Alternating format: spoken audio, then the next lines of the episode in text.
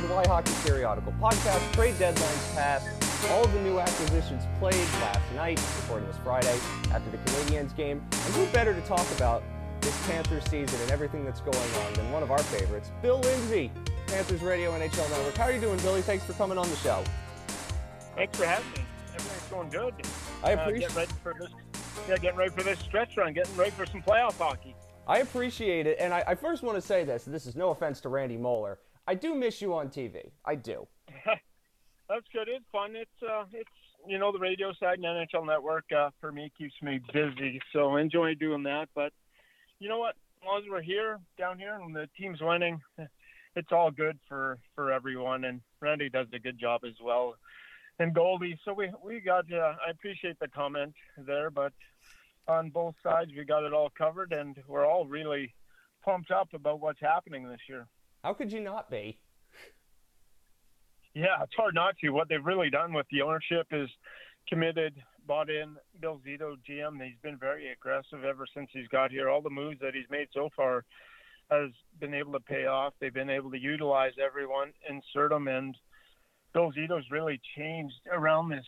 They had this core to build around Ekblad, Huberdeau, and Barkov, and they were getting pieces and pieces. But Bill Zito came in, was able to add three or four pieces. Then this year he added a couple more. Now at the trade deadline, three more new pieces come aboard. So it's been very aggressive by Bill Zito to ramp this up and get the Panthers in this position that we're at now.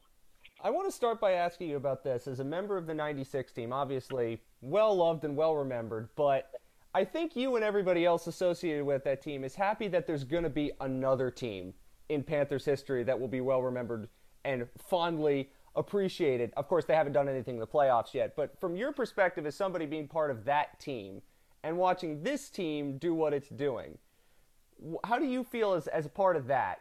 Con, con, comparing and contrasting, I guess, the legacy of that team to what could be the legacy of this one if they go on a big run.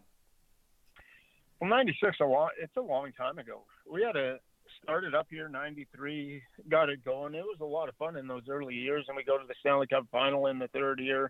It was quite a run with some really good guys, and we down in South Florida kind of exploded the scene. And then we had the years of futility that kind of got wasted away. Just could never find consistency. Made the playoffs very sporadically. Then they make the playoffs last year with a really good team, and they followed up this year with an even better year. This is the most talented group that the Panthers have ever iced. And for me, you go back to '96, and uh, I'm a Panther by heart, so I want new memories. I want to see this team win a Stanley Cup eventually. That's my dream. When I was playing, that was my dream, and wasn't able to realize it. And the only being part of the organization and being around it for so long, I've become a big time fan of all these players and what they're doing. So I would love them to recreate some some awesome memories. It has been already this last year and this regular season.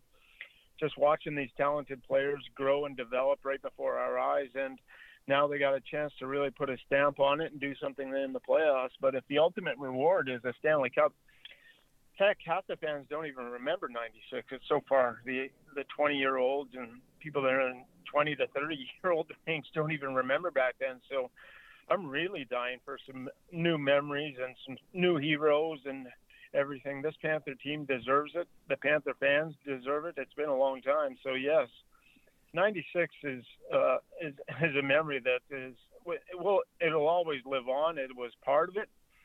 But as a franchise, you ultimately just want to see that Stanley Cup lifted above everyone's head and I guess the good news is we have YouTube, and all the games are on YouTube at this point, so people can watch if they want to.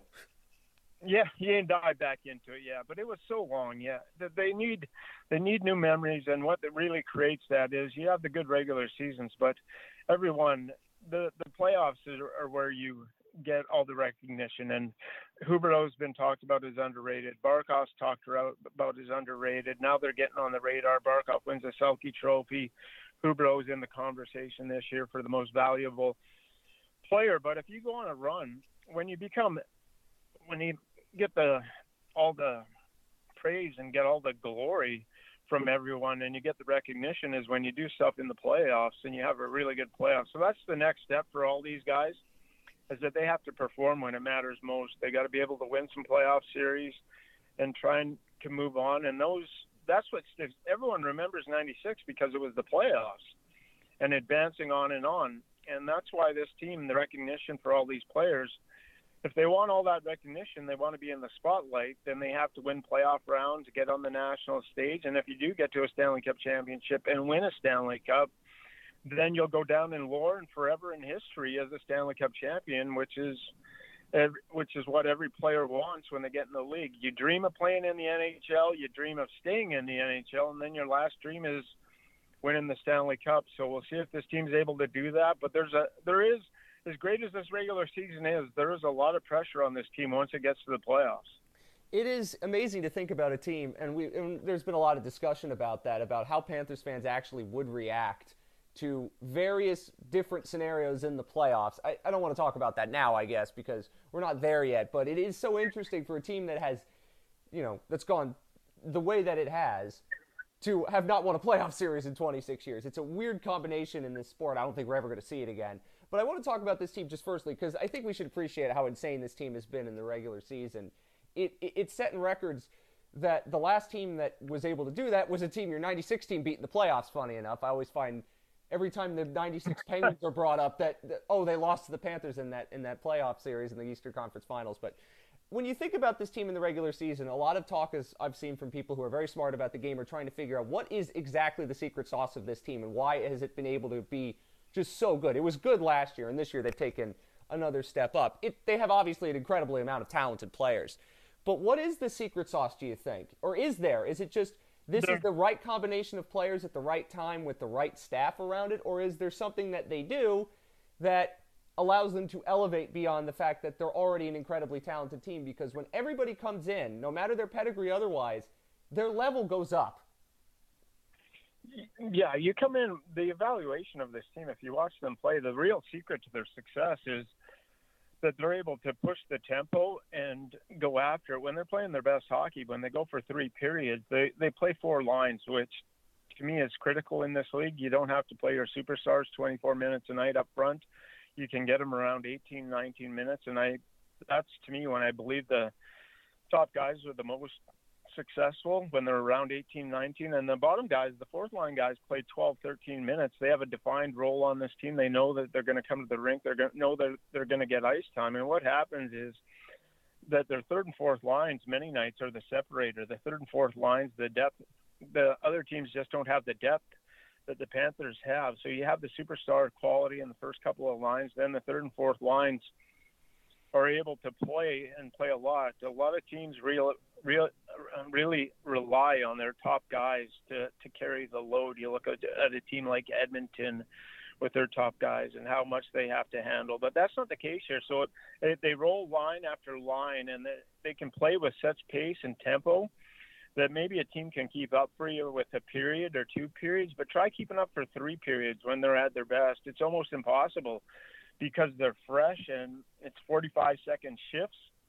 Get off the ice, next line goes out there, and it just keeps coming wave after wave after wave, and they basically just suffocate the opponent. You hear that You hear that term time and space a lot. When they're skating and moving, they take away that time and space. There's just not a lot of room for the other team to operate, and they have the puck on their stick all the time. They're doing stuff you haven't seen since the mid 80s goal scoring wise. If they do end up on the season with over four goals per game and over 36 shots on net, that's only been done five times in the history of the NHL. And the last team to do it was the 82 83 Flyers. So you're talking about record kind of numbers that this team is starting to exploit. But it's a high octane, it's just octane, high fuel. It's it's a it's the Ferrari of the of the NHL. Colorado's out there; they might be a Lamborghini, but this team, uh, it's the speed with which they play at, and the ability, the opponents, and they can do it with their bottom guys as well, even their defensemen and their pairing. So, it's all about the ability to play with pace and push it for three periods. I think that what has really stood out to me is there are nights when this team has played another team in the NHL and made them look like they don't belong in the NHL. And that does not happen in a salary cap era where talent is evenly distributed in theory. you watch the Panthers and they make other teams not look like NHL teams. And I I haven't been watching hockey for all that long, not nearly as long as you've played it. Other people who've been, you know, following this team.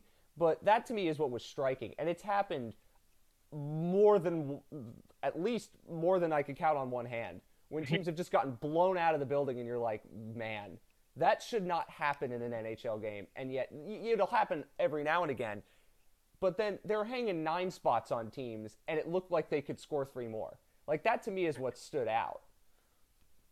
Yeah, it's pretty. That's what's stunning to watch when you watch this group play. That they can score goals like that and do it against some of the opponents and just obliterate opponents on some nights. And they have the ability to play whatever kind of style. If you want to run and gun and just go back and forth and play the rush game, they they're, they're able to do that. They also they're pretty menacing on the forecheck. They got a feverish forecheck that gets after it and they'll put pressure on the defenseman. They're able to work the cycle plays down low, get traffic in front of the net, and if they want to punch you in the mouth, the Panthers will punch right back, and that's what kind of really gets me excited about the playoffs is that they have the ability to play a physical style. They got some guys that'll punish you physically. They'll grind it out. They'll down deep in the corners. They'll win those 50-50 battles.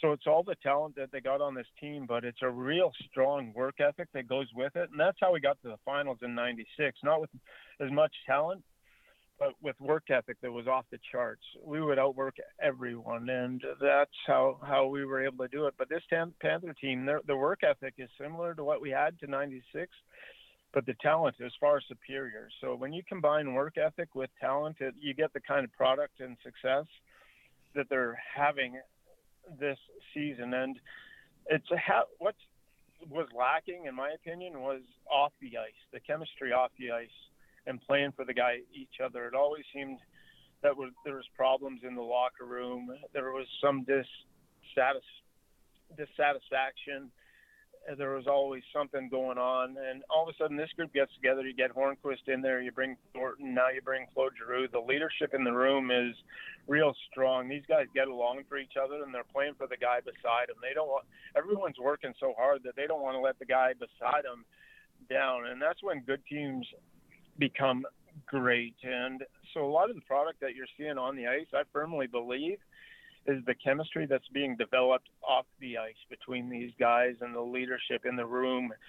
So you got to give credit to this because success. I've been in a lot of NHL locker rooms, and if you guys are not together and on the same page in the locker room, and you have some friction in there, it's going to spill over onto the ice, and you're going to have problems. But this team has has fully bought into everything that the coaching staff wants them to do, and that's that's to me uh, credit to all the guys and the leadership and the development of the players, and that's that's why you're getting this kind of success. Well, I, I remember at the end of last season when multiple players said this is the most fun I've ever had playing hockey, and I don't usually believe much of the platitudes you hear in press conferences as a journalist. I'm trained not to. There's more to it than that.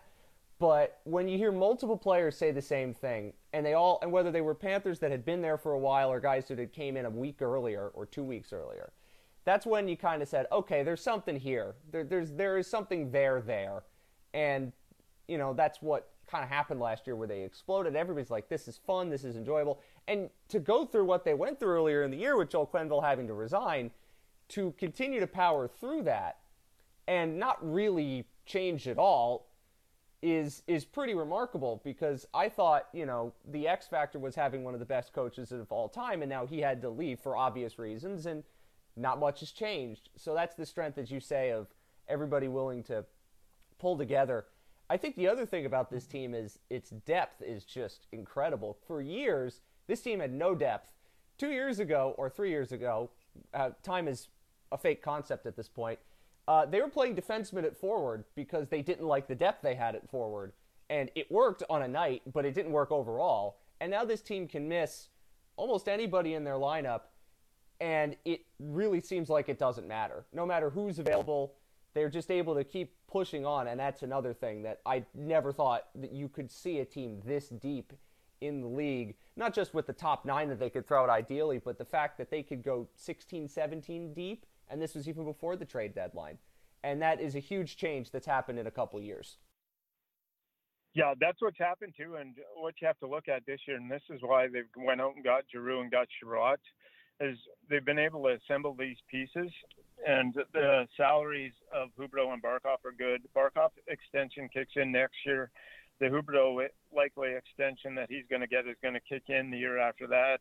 And then you got players like Weegar, Marchment, all other kind of guys that you're going to have to sign, and you're going to have to get into salary cap issues, and you're going to have to restructure your team. This is why the window this year is so big and the opportunities so big for this team, and that's why they've been able to assemble the the depth and they they have it. And you got got guys that can play all over the lineup. But this to me what you're looking at it this year for the Panthers you might never see this again ever with a team and just the way that it, they worked and uh, Bill Zito's been able to work that magic but the way the salaries are constructed this year you've been able to to push and go for it and add that depth. And that's why they have the four lines, and that's why they got Giroux at the trade deadline. That's why they got Chiarot because they had the flexibility this year. You've seen what happened with Tampa Bay winning back-to-back Stanley Cups and Kucherov coming in. Now they have some. They had to have restructure their whole third line. That's going to start to happen with this Panther group over the next couple of years. That's why this year in the playoffs are so important because they've been able to go out and make these moves and have the depth that they they have at this point. So if you look at this team, like I, I'm I'm dead serious on this. This assembly of talent that you have this year is probably the greatest and best around the NHL, and maybe one of the best assembled teams that the Panthers will ever ever ice in their history. It's just plain and simple that way, and that's that's why there's so much to me, it's it's a good pressure, but there is a pressure on this team to have success in the playoffs. And I, you're right. I think that that's why you go for it this year because you know it's not going to be quite this good. Now, obviously, I think they're still going to be very good for many years to come, but the salary cap means you might not get to be the like pinnacle in the way that they've been this year at the absolute tip top and you're absolutely right about that. Now, because you're also on NHL Network and the hosts on NHL Network are going to ask you at some point, how do you stop this team? And they're going to play really good teams in the playoffs. In the first round, it doesn't matter when they play them, they're going to play really good teams. They'll have a chance to beat them. So when the co- when the hosts on NHL Network or your co-analysts ask you, how do you beat the Panthers in a seven-game series? As much as you don't want that to happen, what would you tell them is the best way to beat the Panthers in a seven-game series? The one issue the Panthers have is when they get in problems because they like that that freewheeling style. They're prone to giveaways, and they they're second in the league in give give the most giveaways. It's but that's just just kind of leads to to what they do. But if you get after the Panthers and you are able to create those turnovers, put pressure on the defensemen, and get some chances, the Panthers when they've lost some games this year, it's been about the puck management and uh, when teams come after them and they get physical. You have to be physical against the Panthers. You have to be able to get in because if you just let them freewheel and go, then you're going to have absolutely no chance. So if you go in there, you got to be able uh, to play the body, stay out of the penalty box. You don't want to take penalties, and if you and the Panthers, they they can be undisciplined as far as going to the penalty box at times. So this Panther team that's uh, one area of concern for me is when they get in the playoffs. How disciplined are we? We saw it last year with some problems. Sam Bennett with the hit and getting suspended for the one game, kind of kind of hurt us in that playoff series. So, it, to me, if you're you're going to beat the Panthers, you have to play a really physical edge style. You have to be able to create some turnovers. You, have to have the gap gap control on the forwards. If you if you force the Panthers to dump the puck in a lot, and you're able to control the middle of the ice, that's not what they want to do. They want to gain entry into the offensive zone, have that blue line, and then start to create. When they have to, when you are able to really kind of muddle up that middle of the ice and force them to dump the puck in a lot and make them work and get after it, that's probably your best chance. But they, they even when you play it that way, they can dump the puck in, get the puck retrievals, and still be pretty pretty good at it. So if I was just saying how do you how do you do it is that you just got to take away time and space as much as possible, and you got to get phenomenal goal. A goaltender a goaltender is gonna you're gonna see good goalies, but the goaltender is to have to stand on the head against the Panthers. He's you're to have to have a if you're going to beat them in a seven game series, the goalie's going to have to be lights out on the other side. There's no way no way around that. They just get too they create too many chances every game. So those are the things. If you can create the turnovers and giveaways, you're physical, and your goaltender stands on your head, that would be the only way, in my opinion, you beat the Panthers.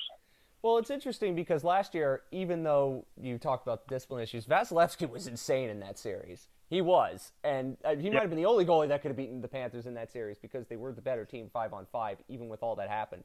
Uh, I want to talk about Panthers goaltending in a second, but the thing that I think about, and I want to run this by you, is when the Panthers are in motion, when they're moving, and they do all the things that they do, whether it be the offensive zone or the defensive zone, when they're always moving, it's really hard to stop them because that team's really, really good with all those players as their the fluidity is there, the interchanging is there. It makes it really hard to track that.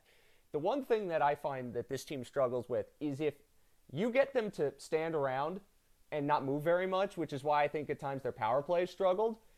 That's when this team has to react, can't react in the same way. They have to think a little bit more, and it's not an instantaneous reaction when you know you're putting all these players that have great chemistry and they're able to move and switch around, and it just causes so many lapses defensively. But when you get this team, if you can cycle against them and it's hard, like they're not as good like in those situations where I think it's got one-on-one defending right? Like they've got some guys who could get burned in that way, not just with the turnovers, but to me, I think if yeah. you can find a way to get the Panthers to stand still a little bit, that's where I think you're able to get at them. And that's hard because you have to establish a forecheck and cycle them, which is not going to be easy to do. But there are going to be teams in the playoffs that can do it. And if you can do that, I think you could get the Panthers to scramble around a little bit. Does that make sense? Yeah, that does make sense. You have to slow the game down as much as possible. You want you want to slow it down. You and it's the puck possession. The puck possession. Panthers are the best puck possession team in the NHL by quite a wide margin. So you got to find a way to stem that and keep the puck on your stick. And as you're right, uh, for the other teams, if you want to play the Panthers and cut down, the best defense against them is having a good offense and spending time in the offensive zone and working against them, but it's just incredibly tough to do with the Panthers' ability to move the puck, get out of the zone.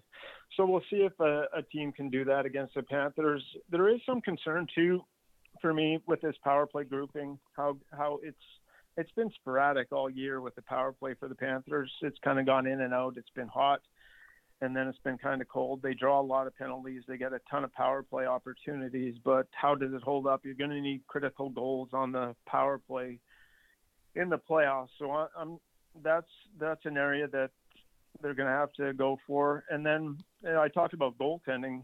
That is to the if you're pointing at the Panthers, does does the goaltending hold up? We played three goaltenders in the first round against Tampa Bay. That can't happen.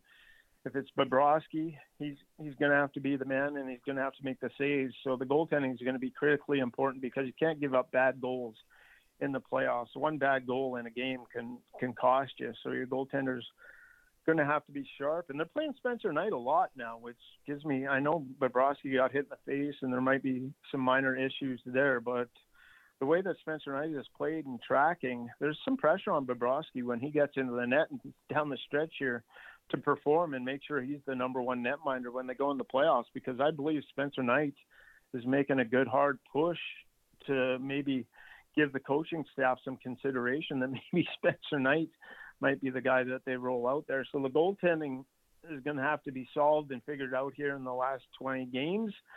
And whoever starts in net that first game of the playoffs, they're going to have to be rock solid because you don't win the Stanley Cup without good goaltending. That's the bottom line. And it wasn't good enough last. You're right. Vasilevskiy was better than Bobrovsky and Knight and Driedger and all the goaltenders that we rolled out there. So the Panthers' goaltending are, is going to have to be better this year in the playoffs.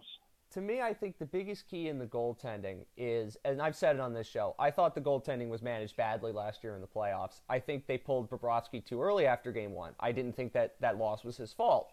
And once you pull that card, you can't really do it again unless you're in the situation where the Panthers were, where they were desperate and they had to. And they had to do it multiple times. And at that point, you're chasing your own shadow and you can't win if you keep doing that. They don't have three goalies this year. They obviously only have two. But to me, I think the key is there's going to be a moment in some point, whether it be the first, second, like however far they go, where the coaching staff's going to have to know when the moment is right to make a goalie change, and it's going to happen. Stanley Cup champions have had this happen, obviously, uh, and unless you're basically Andrei Vasilevskiy or Igor Shesterkin, you're probably not going to have this happen. But when is the moment, and do they make the right decision in that moment to make a goalie change? Because once you make that change, you can't go back in in a given strength of a series. You know, maybe it happens if you win and you move on but in the middle of a series, if it's 2 1, you're losing, and let's say Bobrovsky has a bad game, do, does the coaching staff have the pulse to know, okay, now is the time to put in Spencer Knight or the reverse? You know, yeah. if that's happening. That to me is the biggest key in a playoff series, or one of, is do they know when that moment is, and do they get that moment right? Because if you do, you can ride it out. But if you don't, you have something that happens like last year. Yeah, let's hope we don't get to that point. Whoever starts in the playoffs and is the the guy that you're going to roll with, he to me, even if it gets down to a stretch, your goaltender, you you need the one guy. It's just it, it I've seen it work with Matt Murray and Marc Andre Fleury in Pittsburgh, where they split some duties. Matt Murray was injured, and they played kind of a half and half throughout. But you look at the end of every Stanley Cup final, and the Conn Smythe for the playoff MVP award it is always one player and then usually a goaltender in the conversation. That that happens every year. It's either going to be this player is going to win the MVP or the goalie of the the team that won. So if you look and you get into it, you, to me, if you win a Stanley Cup and you're rotating, if you're if the Panthers are rotating goaltenders in and out and having decisions to make, and one guy doesn't take the ball and run with it, then you're probably not going to win the Stanley Cup. It's just it's going to be that way.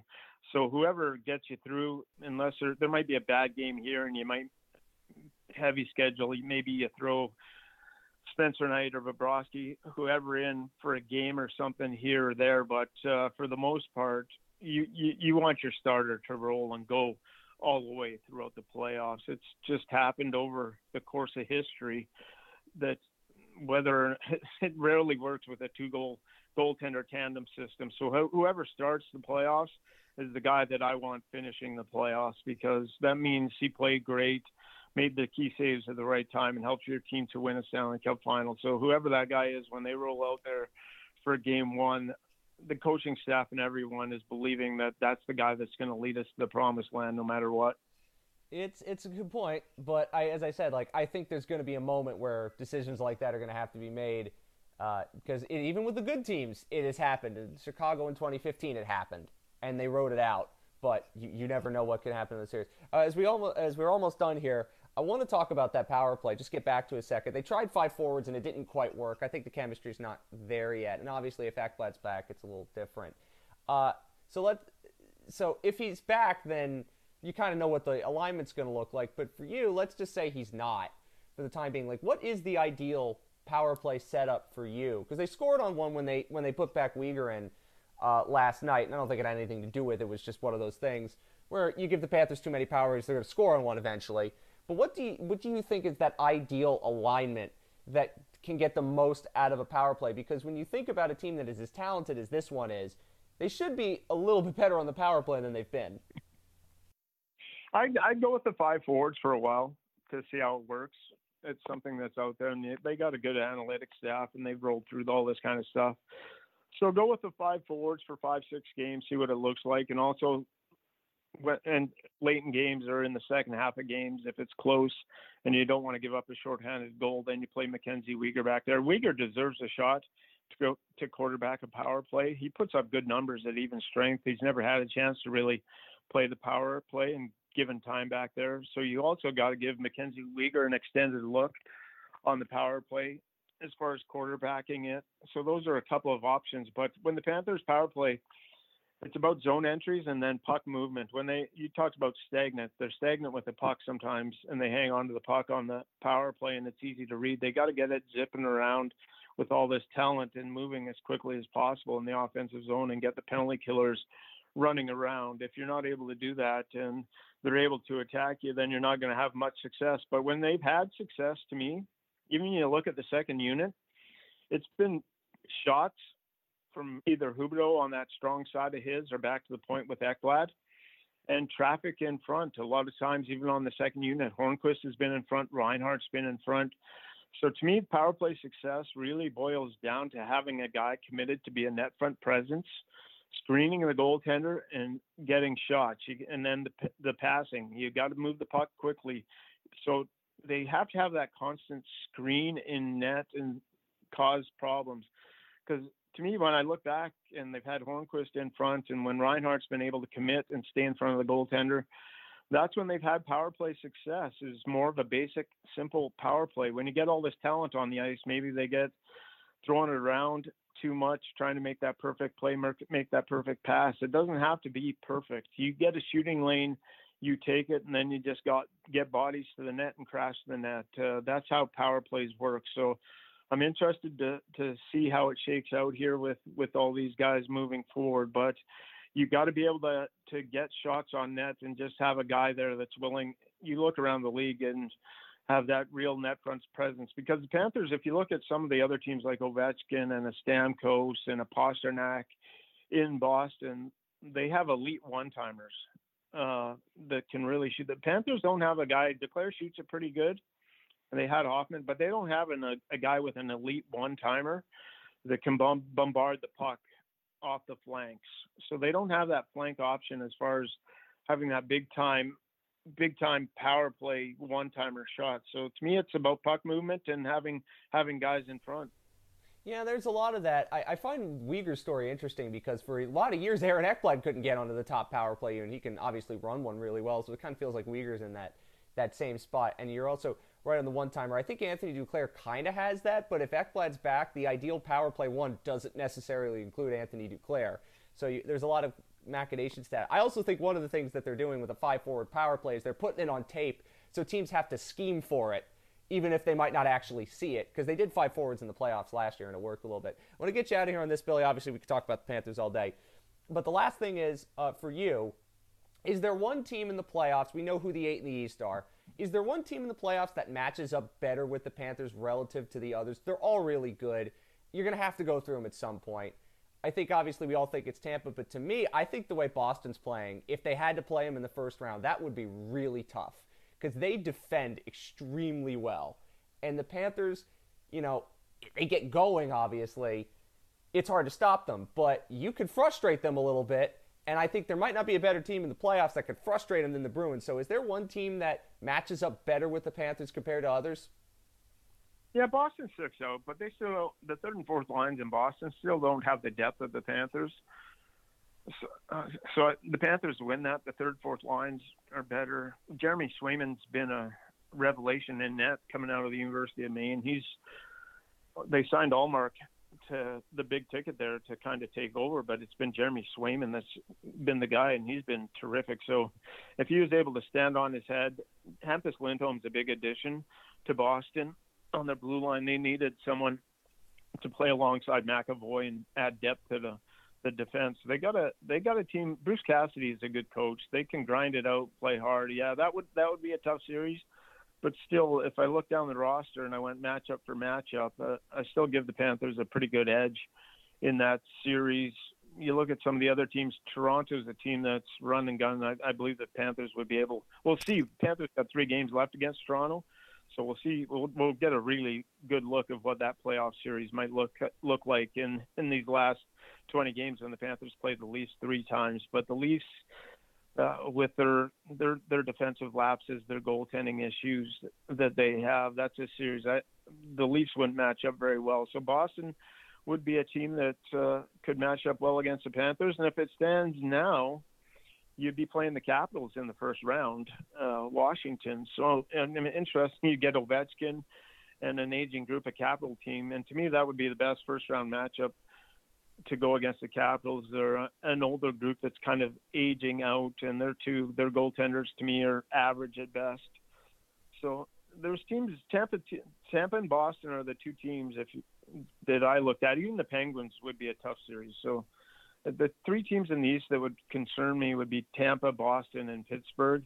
The other teams, the Panthers, to me, have more depth, more talent throughout, and would be able to to get through those series. So we'll see what it takes. But to me, if you want to if you want to be the man, you got to beat the man, and that means probably going through Tampa Bay at some point. well, that's that's that's the ideal. I said it before the season. I said if you're a neutral, you want the Panthers and Lightning to play, and the Panthers to be the one to deny the Lightning the three-peat. I still think Carolina would obviously be tough, and and yeah, I think. Yeah. Yeah, I think in long term, Panthers fans will be like, "Oh, Ovechkin in the Southeast Division was brutal." So you know, there, there's there's the memories of that, but uh, we'll we'll see in we'll see in six weeks. It's and it'll get here before you know. Thank you, Billy, again for coming on, giving us the insight as always, and enjoy the rest of the season. And we'll talk down the line. I appreciate it very much. Yeah, I look forward to the playoffs. It's gonna be exciting. So uh, it's gonna be rocking the building. We're, we got some life and got some juice back. We got some national attention. So everyone, get out. It's been fun. Thanks for having me on, and enjoy the ride.